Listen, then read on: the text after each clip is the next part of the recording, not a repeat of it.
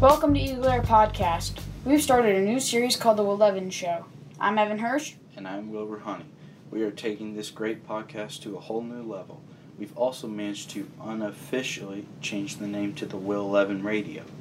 For our first edition of The Will Evan Radio, we're going to talk about Valentine's Day.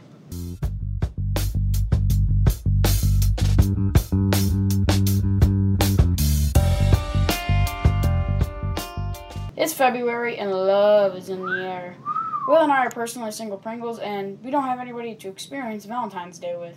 So we asked a few people who aren't lonely like us how they manage to not be in their room crying on Valentine's Day.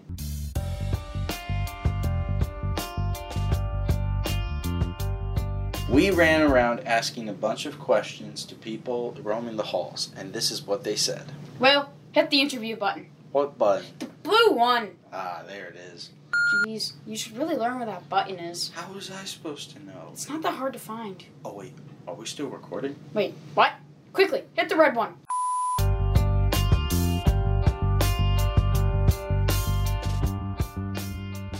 Do you have any tips to how not to be lonely and cry in your basement every single Valentine's Day and wallow in your own self pity? Get your lazy self out of bed, hit the gym, and you'll get some girls. Don't rush it. Be yourself. The last thing you want to do is try to get somebody that thinks you're something else. You just want to be who you are.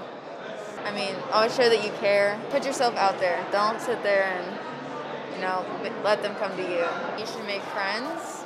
Uh, a lot of times when you make friends, you meet people that you take particular interest in. Be yourself and show your true colors. Don't try to get someone and just rush it just for the date.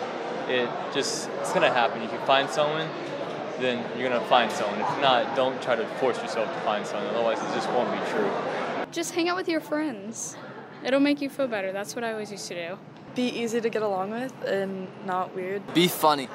Be bold. To know the person and be as friendly as possible when and try to listen to them. It always helps when you listen to people. Be yourself and honest. A lot of people, what they try to do is impress the other person, and then once they end a relationship, that doesn't really work out. So just keeping those like morals close to your heart. Thank you so much to those who gave us some helpful advice for Valentine's Day. The tips from these lovely people should prove to be good advice for those seeking romance in their lives. Now, if you'll excuse us, we'll go cry in our basements. This has been Evan Hirsch And Will Honey. on Eagle Air Radio.